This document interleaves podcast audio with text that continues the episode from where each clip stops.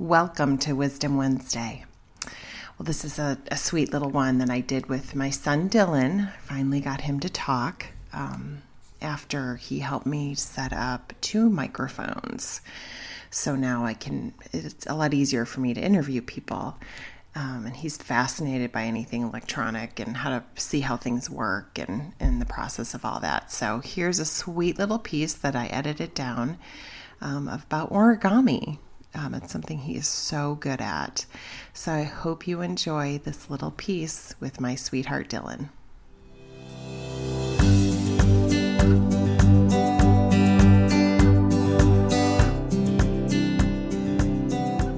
Today's the day. Thanks for showing up. I'm Allison Shuhazi, a super fan of energy work and engaging the intuition.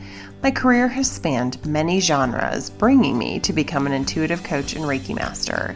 I continue to collect a bundle of pivotal moments, whispers of wisdom, and funny stories that have helped keep me real along this journey. I hope that this podcast will ignite a spark within you to connect with your intuition and your whispers of wisdom. So get ready because it's time to shift today with me, Allison.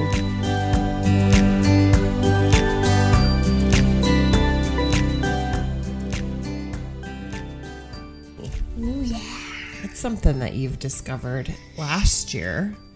Yeah. When you were in Miss Miller's class. Yeah, that was yeah.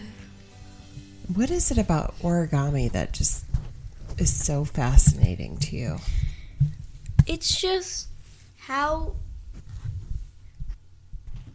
paper is so useful in many different ways. Art, crafts, um, work and all that stuff.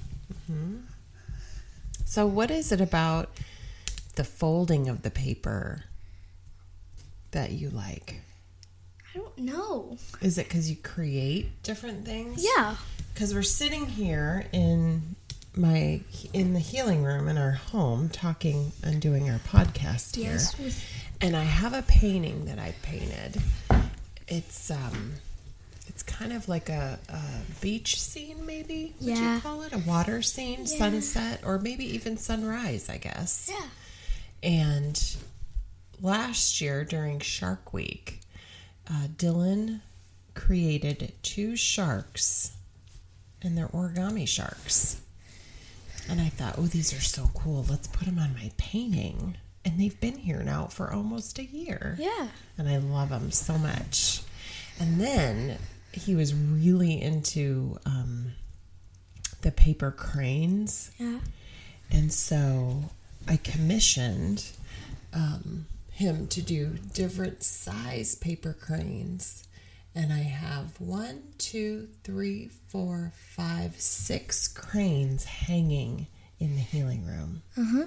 They're beautiful. And when I least expect it, I'll turn around I know, what was it, last week? I went to get my book before bedtime. Yeah. And there was another paper crane right next to my book. I made that. There's paper origami all over our house. It's pretty cool. Uh-huh. They're like little surprises. Uh-huh. So what is it that what does it make you feel when you're creating something? I Actually calm. Oh, calm. That's a good word. Yep. Describe that for me. Relaxing, doing nothing, laying mm. down. Um, Does it help quiet your mind? Yes. Ah. Sometimes when I have this, uh, sometimes when I have ideas of different origami, mm-hmm. I just make a random piece. I just take a random piece of paper, um, and I just fold, and then my mind is cleared. Ooh, so it's almost like meditation for you. Yes. Ah, cool. He was Dylan was really into making ninja stars once, yeah. And he created when was it was about a couple months ago Yeah. and he created this ninja star but it it turned out to be more like a sunshine Yeah. remember that one was how many like points did that have 16. 16 points it had it was unbelievable Before 16, I I knew how to make 8, but then I but then I found out about 16 points. it was pretty awesome Yes, it, it was, really beautiful and then what's that new thing you've been making that you can fold and twist and it kind of rotates on Um, It's, itself it's it's a kaleidoscope, but it's not. You can't see through it. You could just fold it through and stuff. Mm-hmm. that's the one that i said you should make different colors Yeah. Yeah. It's really cool. Maybe I should post a video of you doing this. Yeah. That would be kind of cool. I think it would be very meditating for some people also. Just to watch you fold the paper would be really cool. Yeah. That's a good idea. Maybe we'll do that. Yeah. I like that. So, just for today, maybe it's time to find a new little hobby or activity that can help calm your mind, right? Mhm. It looks like you want to say something. I don't. Okay. Just for today, try to find something to calm your mind Okay. and shift that energy of being overwhelmed. Okay. Maybe doing something like Dylan does with his origami. All right, well, until next time, shift today into a greater tomorrow. Thank you for listening um, today with Dylan. Uh, I greatly appreciate that, and I know he does as well.